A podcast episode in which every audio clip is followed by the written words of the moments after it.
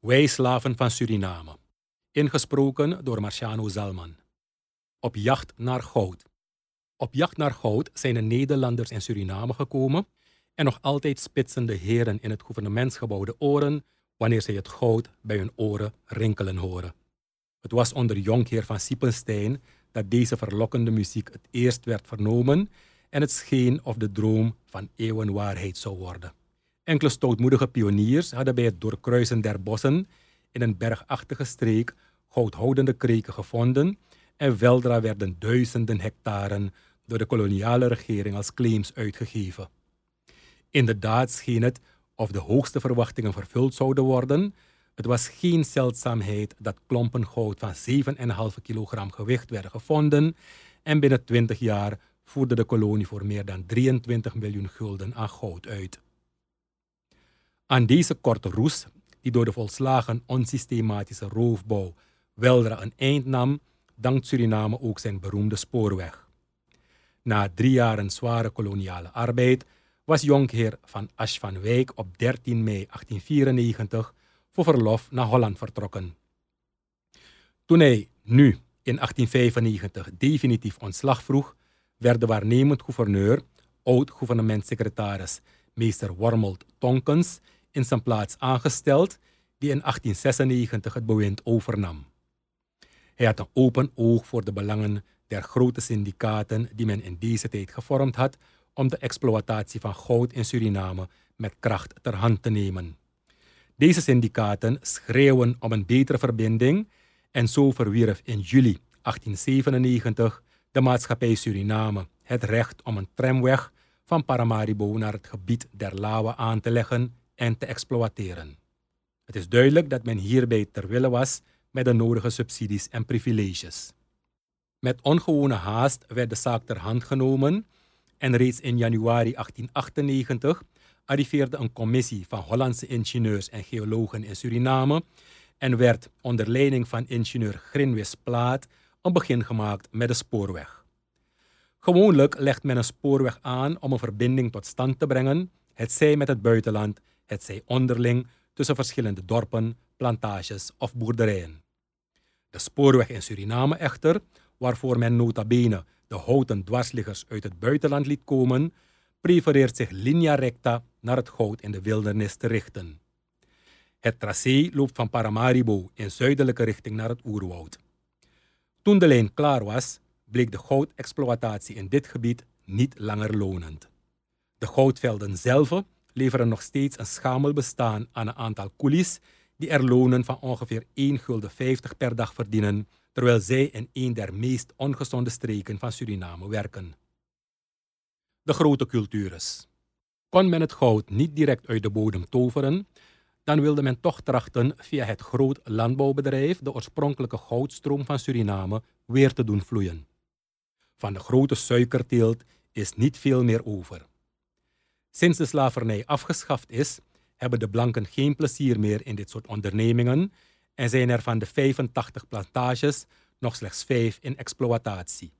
En toch is de totale productie nog vrij hoog, daar door verbeterde cultuurmethoden en machines een veel hogere opbrengst per hectare wordt verkregen. In het jaar 1700 bedroeg de opbrengst 6,5 miljoen kilogram per jaar, in 1760 10,5 miljoen per jaar. De productie per arbeider is dus sinds de afschaffing der slavernij ontzaglijk toegenomen. Ongetwijfeld zouden deze ondernemingen een betere prijs voor hun product kunnen maken wanneer niet iedere fabriek zich op een bijzondere soort melasse specialiseerde, zodat er nooit van verkoop bij enigszins massale hoeveelheden sprake kan zijn. Naast de suiker was koffie een der belangrijkste uitvoerproducten van Suriname. Men kweekte oorspronkelijk de zogenaamde Arabische variëteit, welke nog steeds in het naburige Brazilië de gunstigste resultaten oplevert.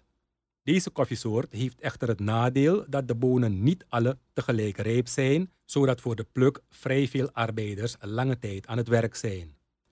Veel arbeidsloon betalen was echter het laatste waar de plantagebezitters aan dachten. Nog in de 18e eeuw leverde Suriname een jaarlijkse koffieproductie van 15 miljoen kilogram. Na de afschaffing der slavernij kromp echter de aanplant snel in tot 258 hectare in 1862 en zelfs in 1873 tot 78 hectare. Daarna kwam men op het lumineuze idee Liberia koffie te gaan planten, waarvan de bonen wel tegelijk rijp zijn en dus minder arbeidskracht en loon eisen. In 1903-1904 beplantte men 91 hectare met dit gewas en verkreeg een opbrengst van 269.218 kilogram. Toen echter de prijs der Liberia koffie tot 33,5 cent per kilogram gedaald was, liet men de bessen aan de bomen hangen. Aanplant in volle productie werd omgehakt en door cacao vervangen.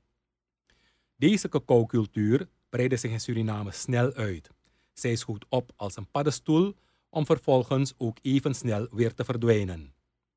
In 1862 bedroeg de aanplant van cacao 593 hectare. In 1873 was dit tot 1913 hectare gestegen. In 1904 waren bij de grote landbouw meer dan 7000 van de 10.229 hectare met cacao beplant. De gehele welvaart der kleine landbouwers was mede van deze cacaocultuur afhankelijk. Toen kwam de krullotenziekte van de cacao en reeds in 1904 daalde de vroegere opbrengst tot 1 vierde. Van 2.837.000 gulden in 1893 was de uitvoer in 1904 gedaald tot 538.000. Men is er nog steeds niet in geslaagd om deze krullotenziekte van de cacao in Suriname te beteugelen. Om de bron van Surinaamse dividenden opnieuw te doen vloeien, heeft ons land een landbouwproefstation gekregen waar een aantal technici onder schromelijke verwaarlozing der belangen van de kleine boeren zoekt naar de steen der wijzen voor de grote landbouw. We zouden over dit dure instituut menige harde nood kunnen kraken. Menen echter te kunnen volstaan met de verwijzing naar datgene wat een bij uitstek deskundig man als de heer L. Juncker nog in mei 1931 in de West-Indische gids ten opzichte van de cassave-cultuur constateerde. Zoals altijd ligt de grondfout weer daarin dat zij die in het land opgegroeid zijn en tot het volk van ons land behoren, geen kans krijgen om zich verder te ontwikkelen, terwijl de zaken gedreven worden door hen die op zijn best na lange jaren met ons land vertrouwd geraakt zijn, doch die tenslotte toch altijd vreemdelingen blijven en zich tot taak gesteld hebben de belangen der vreemdelingen in de eerste plaats te dienen. Waar blijven de miljoenen? En ik durf het u te zeggen, zondagsbrave kooplieden, dit is uw schuld. Want naamt ge bezit van dit land, ik wil niet spreken over recht of onrecht, God weet dit alleen, waarom heeft het uw liefde niet meer, nu gij niet langer spreken kan over het dividend? Gij kent dit land alleen nog als een nadelige post op de jaarlijkse begroting en herinnert u wrevelig de vette dagen van Mauritius en Sommelsdijk. Gij berekent sluw hoeveel jaren vrijdom van belasting de verkoop van dit land u geven kan. Suriname, uw voormalig suikerland, niet waar? Zo verkoopt gij een slaaf, zo verkoopt gij een kreupelkind. En in uw hooggestoepte woning aan de Groene Stadsgracht of in uw deftige landhuizen aan Vecht of Plas weet ge niet hoe eenzaam de verbannen kinderen van dit land zwerven over de aarde.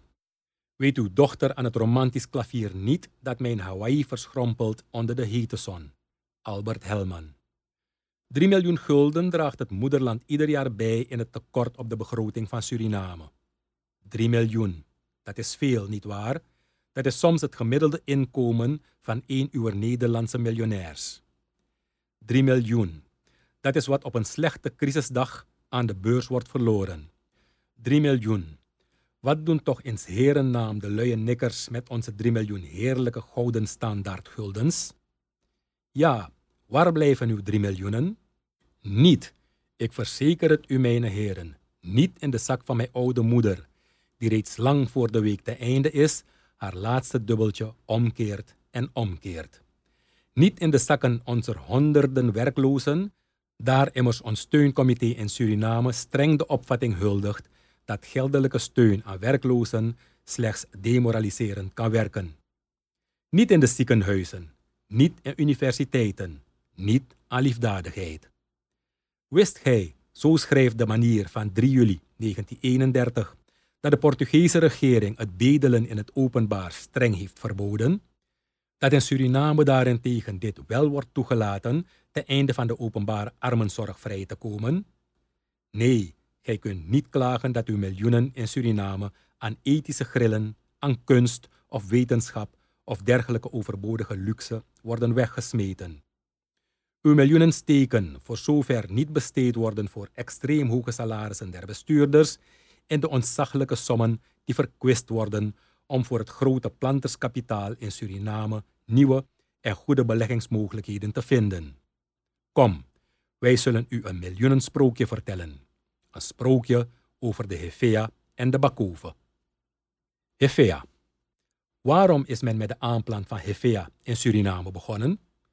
Zoals altijd in het kapitalisme heeft men zich laten verblinden door een tijdelijke house, door de buitengewone winstmarge, welke in een zeer bepaalde periode de verbouw van rubber scheen te bieden.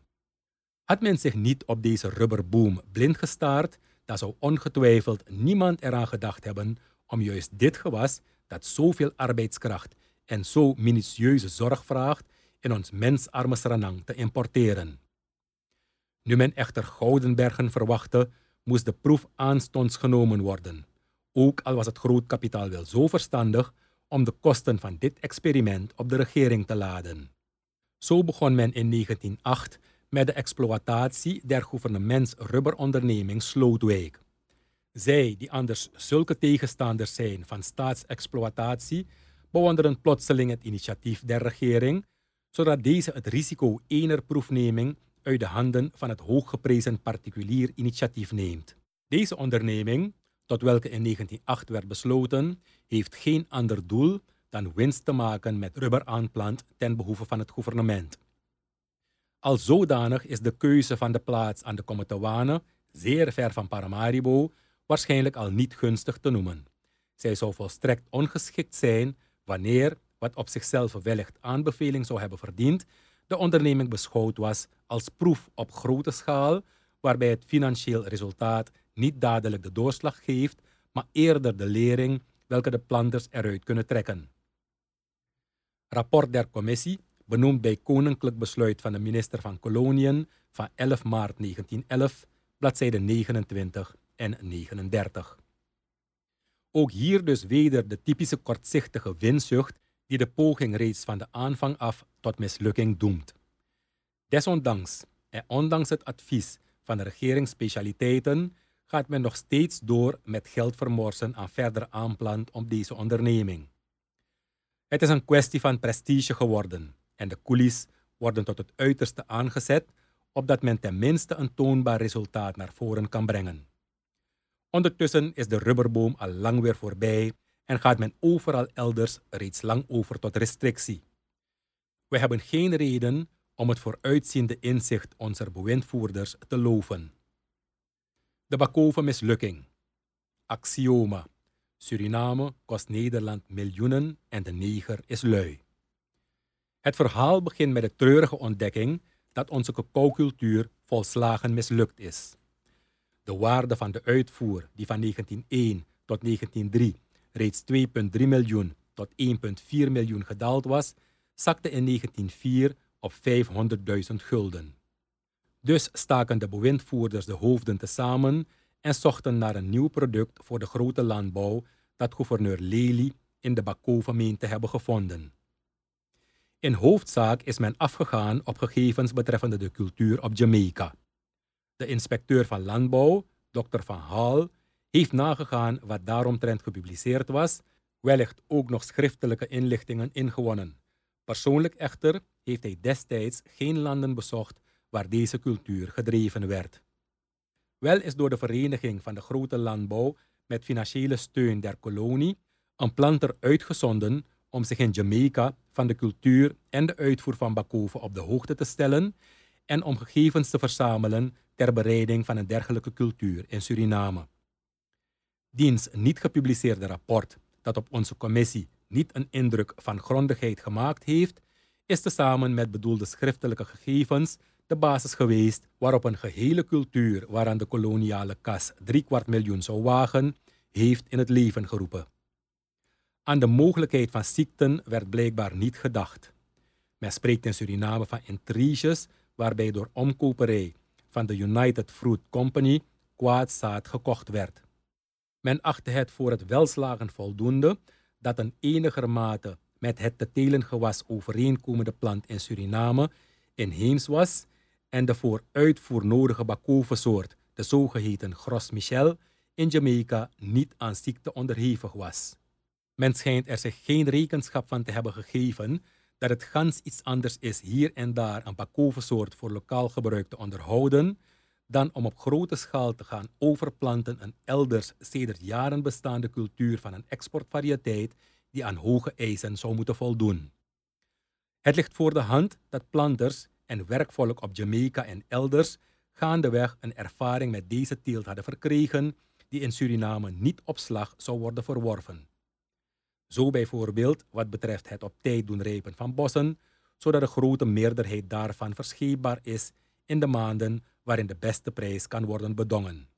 Deze kunst, die eerste voorwaarde is voor het bereiken van de hoge gemiddelde prijs, waarop men ook voor Suriname mede te mogen rekenen, hebben in Jamaica de planters zich niet dan door de langdurige ervaring eigen kunnen maken.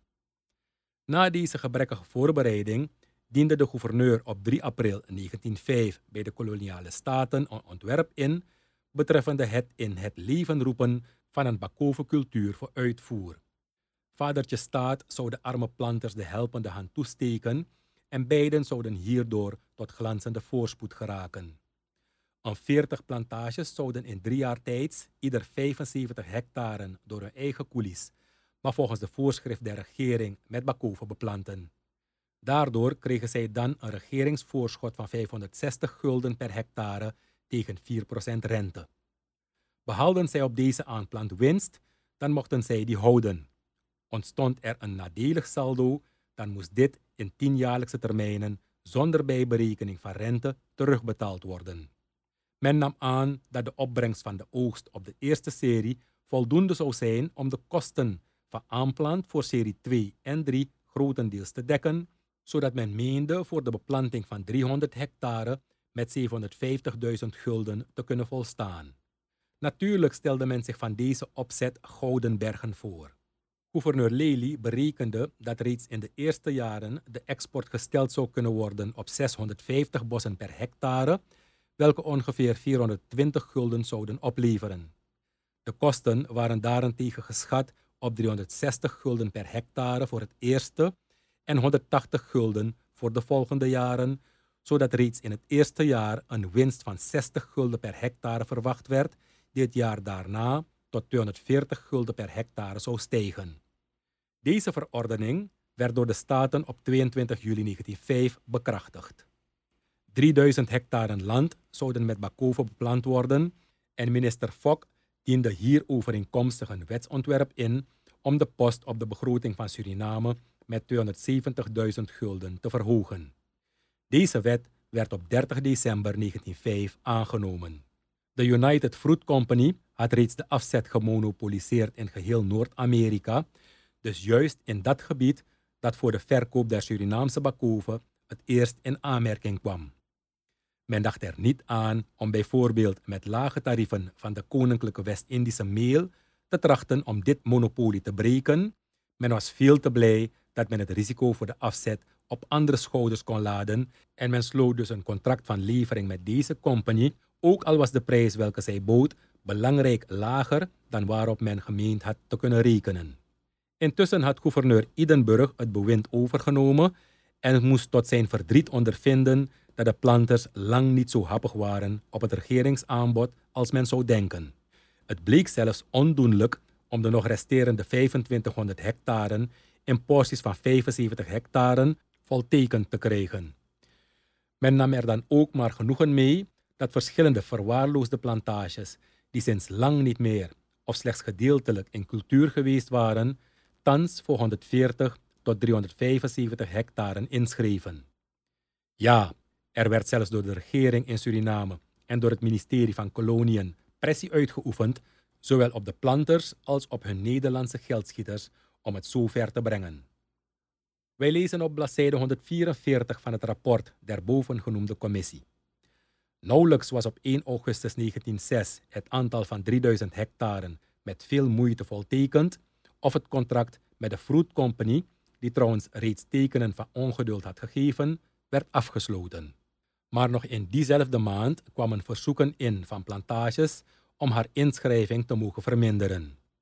In deze gehele wijze van behandeling scholen fouten die niet nagelaten hebben zich in de latere jaren ernstig te wreken. Moeder Holland dan had door het forceren deze inschrijvingen een zware morele last op zich genomen, waarbij bovendien de gehele opzet van het plan op losse schroeven gesteld was. Zolang men erop rekende dat vrijwel alle plantages voor een 75 hectare in zouden schrijven, was de zaak niet al te riskant. Men kon daardoor de koelies die in de cacaovelden niet meer nodig waren, aan de arbeid houden en wat zwaarder woog, de kapitalen welke in immigrantenwoningen enzovoort gestoken waren, zouden niet renteloos worden. Gaf de bakovencultuur na drie jaar een flink batig saldo, dan waren de plantages geholpen. Mislukte de zaak echter, dan was de verhouding der bakovenaanplant tot die van de overige producten niet buitengewoon groot en zou dus de schuld in tien termijnen wel afgelost kunnen worden. Maar heel anders werd het toen twee derde van de totale oppervlakte waarvoor gouvernementssteun gevraagd werd, slechts verdeeld was over acht plantages die tegenover deze 1782 hectare slechts 668 hectare met koffie, cacao en hevea beplant hadden. Wederom merkte de commissie op. Reeds bij geringe tegenvallers wat de kosten betreft, zou de regering zich dus aan het maximum van 360 gulden niet kunnen houden, wilde zij de voortzetting van het bedrijf, tevens het enig onderpand voor de vordering van het gouvernement, mogelijk maken. En mocht de gehele cultuur mislukken, dan kwam van het aan deze plantages voorgeschoten geld nagenoeg niets terecht. Het contract met de Fruit Company was afgesloten op een basis van 300 hectare bakoven en wanneer er te weinig werd geleverd, moest het gouvernement boete betalen die het wederom om de plantagebezitters hoopte te verhalen door betaling van een lagere prijs per bos bakoven. Maar het mooiste was dat de United Fruit Company, die uit andere landen voldoende aanvoer kreeg, liever boete zag dan bakoven. En juist deze maatschappij voelde zich geroepen om door haar employé G.H. Williams het landbouwdepartement en de planters met raad en daad te laten dienen. Het is dan ook niet zo bijzonder te verwonderen wanneer wij later bij de commissie lezen dat Williams in sommige zijner raadgevingen met het oog op de speciale grondgesteldheid van Suriname niet gelukkig geweest zou zijn. Uit een aan de Tweede Kamer overgelegde nota van de administrateur van Financiën CAJ Struik de Roysankoert blijkt, terwijl men bij de opzet der zaak gerekend had op een prijs van 90 cent per volle bos, kon in het contract met de UFC alleen voor de beste maanden een prijs van 87,5 cent bedongen worden, in de andere 75 cent en 50 cent. Van het oefenen met enige merkbare druk op de tijd van rijpen kwam niets terecht, zodat de gemiddelde prijs dan ook niet hoger dan 61 cent geweest is. Bovendien werd het product niet, zoals men verwacht had, na een jaar, maar pas na 17 à 18 maanden na aanvang der exploitatie verkregen. Zo bleek het dus nodig, nadat men de aanlegkosten van 360 gulden in vier maanden beschikbaar gesteld had, nog 13 à 14 maanden onderhoud, berekend naar 180 gulden per jaar uit te keren voordat het eerste product geoogst werd. Het voor onderhoud toegestane geld bleek niet voldoende. Ten gevolge van de hoge eisen die daaraan moesten worden gesteld, was het zelfs nodig om de plantages ook tot betaling van de aanvoerkosten van immigranten en de daarmee de samenhangende belastingen in staat te stellen. De staat betaalde dus aan zichzelf belasting. Ziet gij reeds, Nederlanders, waar uw miljoenen blijven? Zo werd het maximum voor onderhoud 276 gulden in plaats van 180 gulden. Zo werden de kosten steeds hoger en de baten steeds geringer, en op dat ogenblik brak tot overmaat van ramp een ziekte onder de planten uit, de zogenaamde Panama-ziekte.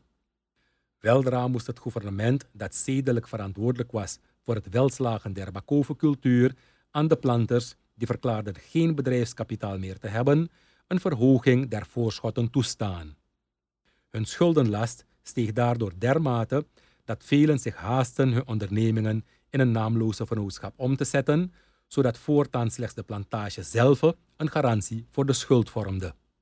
En toen het gouvernement hierin eenmaal toegestemd had, kwam men al spoedig tot de ontdekking dat bij vele plantages de schulden groter waren dan de waarde en wel zo hoog dat hierin ook door een mogelijke opbloei der bakoventeelt geen verandering meer kon komen. Vanaf dit ogenblik hadden de bestuurders der NV's ieder belang verloren bij het binnen de perken houden hunner schulden. De salarissen van gezagsvoerders en stadsagenten stegen soms fabelachtig en het rapport bericht ons. Zelfs is het voorgekomen dat uit de met andere cultures behaalde winsten dividend werd uitgekeerd. Toen het bleek dat het gouvernement meende dit niet te kunnen beletten, ontstond er vanzelf een belang om gelden voor de bakovencultuur verstrekt voor de teelt van andere gewassen aan te wenden. Bladzijde 149. Op deze wijze werd de regering steun ten eigen bate aangewend. En het rapport zegt dan ook: de mogelijkheid van kwade praktijken en krasse voorbeelden daarvan zijn ook inderdaad aan te voeren. Nu pas ging men ertoe over door het departement van Landbouw toezicht op declaraties en besteding der gelden uit te doen oefenen, waarbij het weldra nodig bleek verschillende beheerders uit hun ambten te ontzetten en zelfs om het beheer der plantages over te nemen. De proef van de gros Michel Bakoven was dus volkomen mislukt. Men maakte toen een plan op om het met de zogeheten Congo-variëteit te proberen. Men wilde dan op een oppervlakte van 2798 hectare koffie en bakoven door elkander planten. Na twee jaar zouden deze cultures elkander beginnen te hinderen en dan zou men kunnen beslissen welke der twee cultures weggekapt moest worden. Een eigenaardige proef. Dit was echter toch de minister te kras en zo besloot de Kamer in Holland in februari 1911 tot liquidatie der bakoven-exploitatie waarvoor 500.000 gulden op de begroting werd uitgetrokken. Reeds einde 1907 was de toegestane som op 100.000 gulden na uitgegeven, terwijl zij in 1908 reeds ver was overschreden. Toch zwijgen in 1909 nog de gouverneur meester O. Hofstede Krul, zowel de minister van Koloniën Idenburg bij hun toelichting der begroting in alle talen over deze affaire. Reeds in 1908 was 1.100.000 gulden meer uitgegeven dan ontvangen, zonder dat er een haan naar kraaide. Pas de toelichting van de gouverneur Fok op de begroting van 1910 vermeldt voorzichtig enige tegenslagen. Maar waar zijn de cijfers? Nergens te vinden. Allemaal opgeslokt volgens het axioma Suriname kost Nederland miljoenen en de neger is lui. Het zou trouwens moeilijk zijn geweest om cijfers te vertonen, want toen de Tweede Kamer de vraag stelde of ten behoeve van een goed vooruitzicht der financiële resultaten een commerciële boekhouding was ingevoerd, toen moest men antwoorden dat men, op zijn zachtst gezegd, een commerciële rekening niet kon overleggen, omdat men daartoe de gegevens miste. Pas in 1911 verschijnt een nota van de administratie van Financiën en verklaart de minister van Financiën uitdrukkelijk dat hem toen pas voor het eerst sinds 1905 een duidelijk beeld van de loop der Bakovencultuur was gegeven. Of het ook zijn goede kant heeft dat de moeder toezicht houdt op het kind kolonie. Ze merken dat er iets aan de hand is wanneer de oorspronkelijke raming van 750.000 gulden met 2 miljoen is overschreden. De liquidatie van het Bakoven-e-check. Dit alles geeft goede hoop dat tenslotte de Bakoven-teel tot zegen van de kolonie strekken zal en de grote arbeid lonen die de opvolgende gouverneurs met hun ambtenaren zich in het belang deze cultuur hebben getroost. De Bakoven-cultuur in Suriname herinnert ons sterk aan de eerlijke hengelaar die tot zijn vriend zegt: Man, ik heb een kolossale snoek gevangen. En dan na een poosje, maar hij is weer in het water gevallen. De steun werd wel met ingang van 15 januari 1911 teruggebracht tot de gemiddelde opbrengst per hectare per maand over het laatst verlopen tijdvak, maar tevens werd voor planters die dit verlangden de steun aangevuld tot het oude bedrag van 23 gulden per maand, 276 gulden per jaar voor elke nog in cultuur zijnde hectare. Wat de United Fruit Company betreft, deze bleek bezwaar te hebben tegen ontbinding van het met haar gesloten contract.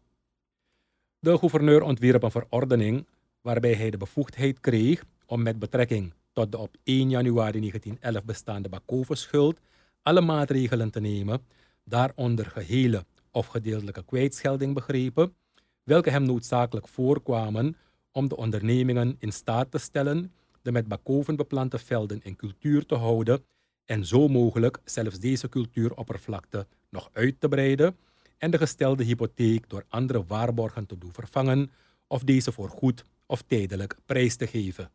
Het lag in de bedoeling om de gehele schuld op de onderneming te laten rusten, doch door toekenning van premies voor het in cultuur houden van met bakoven beplante velden, ondernemingen in de gelegenheid te stellen hun schuld aan de regering te verminderen. Zo zou men een schuldafschrijving van ten hoogste 75% kunnen krijgen, terwijl bij uitbreiding der cultuur ook het restant geschrapt kon worden. Gulheid jegens de grote landbouw.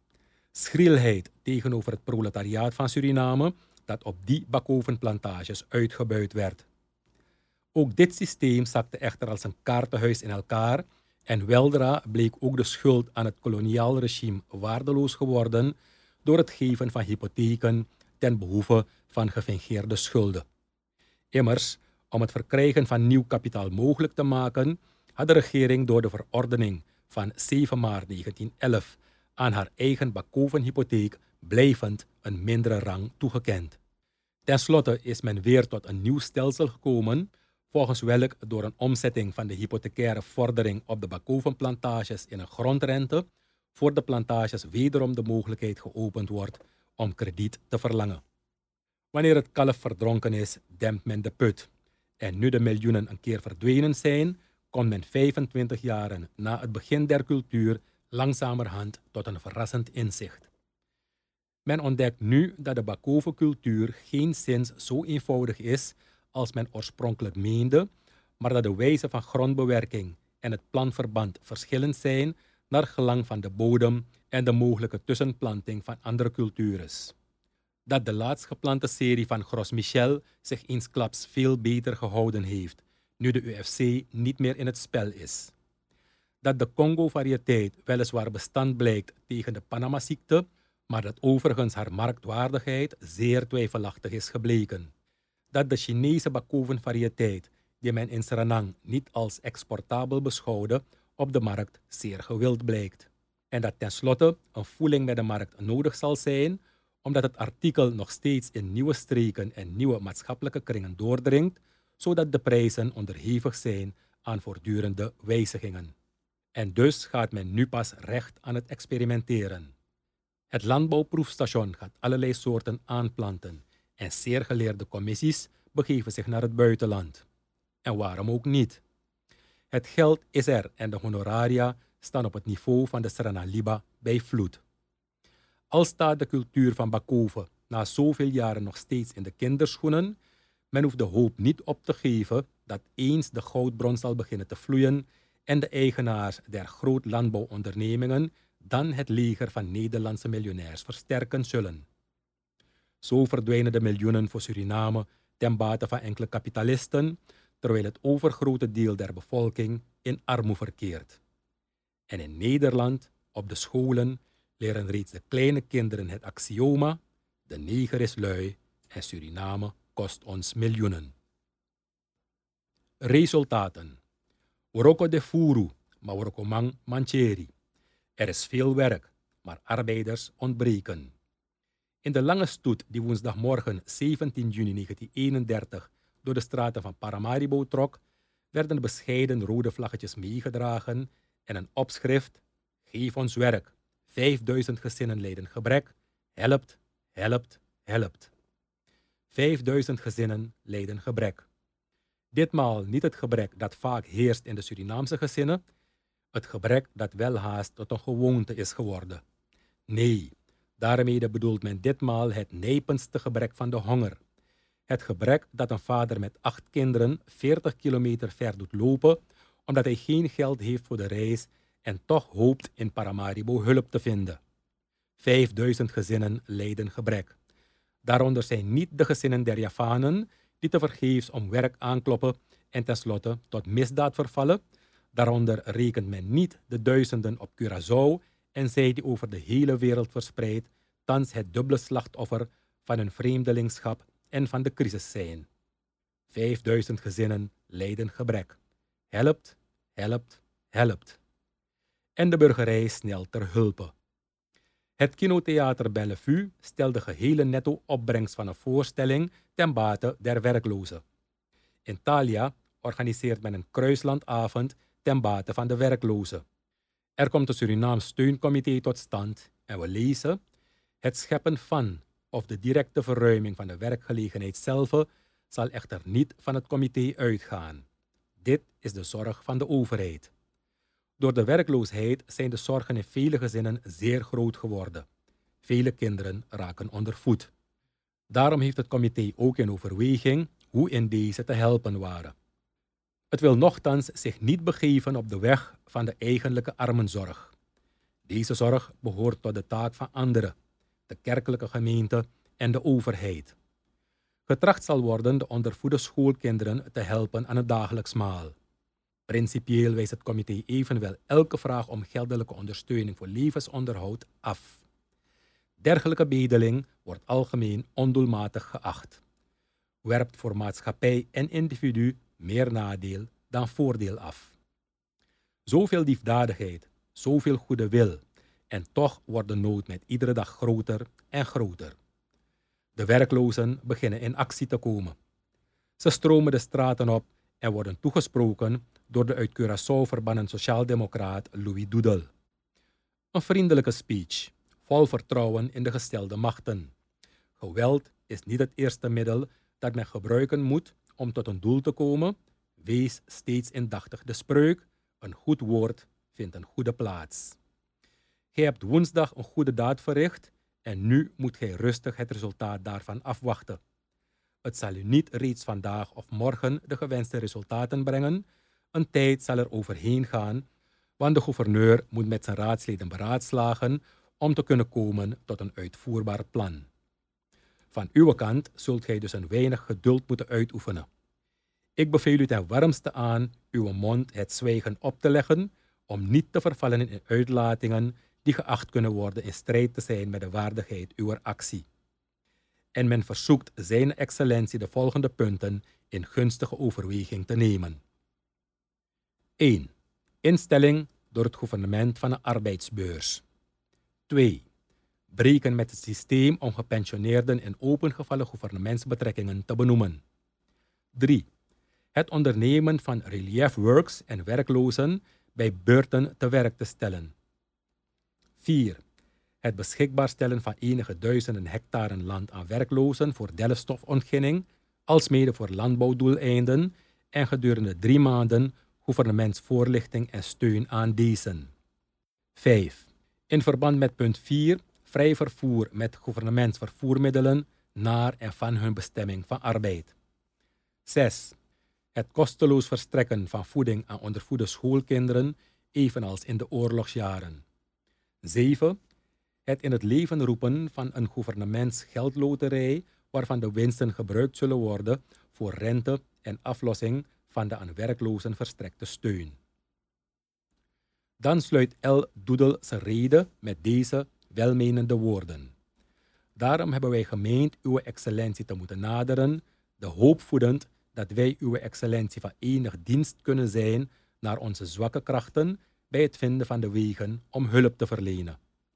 Mogen dan het resultaat van uw excellenties arbeid in het belang der werklozen in Suriname de vruchten afwerpen, welke wij allen wensen tot meerdere bloei van dit Nederlandse gewest en tot het hechter maken van de band tussen Nederland en Suriname. En mogen tot slot het evangeliewoord uw excellenties pogingen schragen, namelijk, wat ge aan de minsten mijner kinderen gedaan hebt, dat hebt ge mij gedaan. ik heb gezegd. De gouverneur Rutgers zegt toe dat hij maatregelen zal overwegen. En de demonstrerende werklozen zingen eerst het Troelstra-lied en dan het Wilhelmus. Doch inmiddels verschijnt in de manier van 26 juni een grote advertentie. Werklozen in Suriname. Kent gij uw landvoogd zijn ware aard? Behoud dan uw optimisme vergaard op de audiëntie van woensdag jongsleden. We zijn en blijven voorhands in pessimistische stemming. Terwijl Rome beraadslaagt, gaat Saguntum verloren. Politiek redenerende werklozen. Afbraak en bezuiniging door de overheid overal waar initiatief en opbouw het enige zouden zijn, waardoor men de bevolking voor een steeds verder gaande verpaupering kon behoeden. Het voorbeeld van haar om de werkloosheid door ontslag van personeel te bestrijden, vond natuurlijk gretig navolging bij particulieren. Honderden arbeiders werden ontslagen uit de Mungo Mines, 14 juli 1931, waaronder velen die na zes jaar trouwe arbeidsdienst met een uitgaanskas van 12 dagen loon op straat gesmeten werden. Ondertussen doet men niets om de noden der bevolking te lenigen. De Chinese winkeliers weigeren om langer krediet te geven. Hoewel de prijs van bloem per zak van 45 gulden op 17 gulden 50 gedaald is, bleek dit op de prijs van het brood geen invloed te hebben. En wanneer het werkloze comité de bakkers op een vergadering uitnodigt om een verlaging van de broodprijs te bespreken, schitteren deze middenstanders door afwezigheid. En zoals met het brood staat het ook met de andere levensmiddelen. De Surinaamse vacuüm pansuiker kost in Suriname aanmerkelijk meer dan bij uitvoer. Tegelijkertijd echter overweegt men een nieuwe belasting op het houden van kippen, eenden, ganzen, kalkoenen, varkens, geiten, koeien, katten, papegaaien en kanarievogels, die met de opcenten erbij ruim 1 miljoen per jaar in het laadje moeten brengen. En in de kranten plaatst het gouvernement grote advertenties met de mededeling dat hij die zijn inkomstenbelasting niet tijdig betaalt, gestraft zal worden met een boete van ten hoogste 300 gulden. Zo in en in treurig, zo buitengewoon slecht was de toestand op dat ogenblik in de kolonie Suriname. Deze resultaten van een eeuwenlange kolonisatie geven te denken. De demonstraties der werklozen op de Rode Dinsdag van 31 eindigden met een salvo en sabelattack der politie die één dode en vele gewonden ten gevolge had. We bevinden ons in 1802 aan boord van het schip van staat, de Pluto. Over het dek klinkt het bootmansfluitje en wanneer de manschappen baksgewijs opgesteld staan, houdt de schipper een toespraak. Mannen, zoals gij weet is thans de tijd van vrijheid, gelijkheid en broederschap gekomen. Jawel, schipper. De bramzeilen moeten gereefd worden. En dat hoeven jullie natuurlijk niet te doen als je er geen zin in hebt, omdat het nu vrijheid, gelijkheid en broederschap is. Jawel, schipper. Maar als jullie nu niet binnen twee minuten in de mast zit, zal ik je een eind tolhout over je ribbenkast halen dat de stukken eraf vliegen. Jawel, schipper. Nogmaals klinkt het bootmansfluitje. De Janmaats vliegen het wand in en vijf minuten later zijn de zeilen geborgen. En gij, Surinaamse landgenoten, kent gij vrijheid, gelijkheid en broederschap? O, wij hadden dit boek nog veel langer en veel groter kunnen maken. De koloniale baaierd is onuitputtelijk. Wij hadden de waterleidingskwestie, de in- en intreurige medische zorg, het gebrek aan onderwijs, de rassenwaan en duizend andere grieven uit kunnen stellen. We doen het niet. Wij willen slechts één ding aantonen. Gekleurde landgenoten, gij waart slaven. Gij zult in armoede en ellende blijven leven, zolang gij geen vertrouwen hebt in uw eigen proletarische eenheid.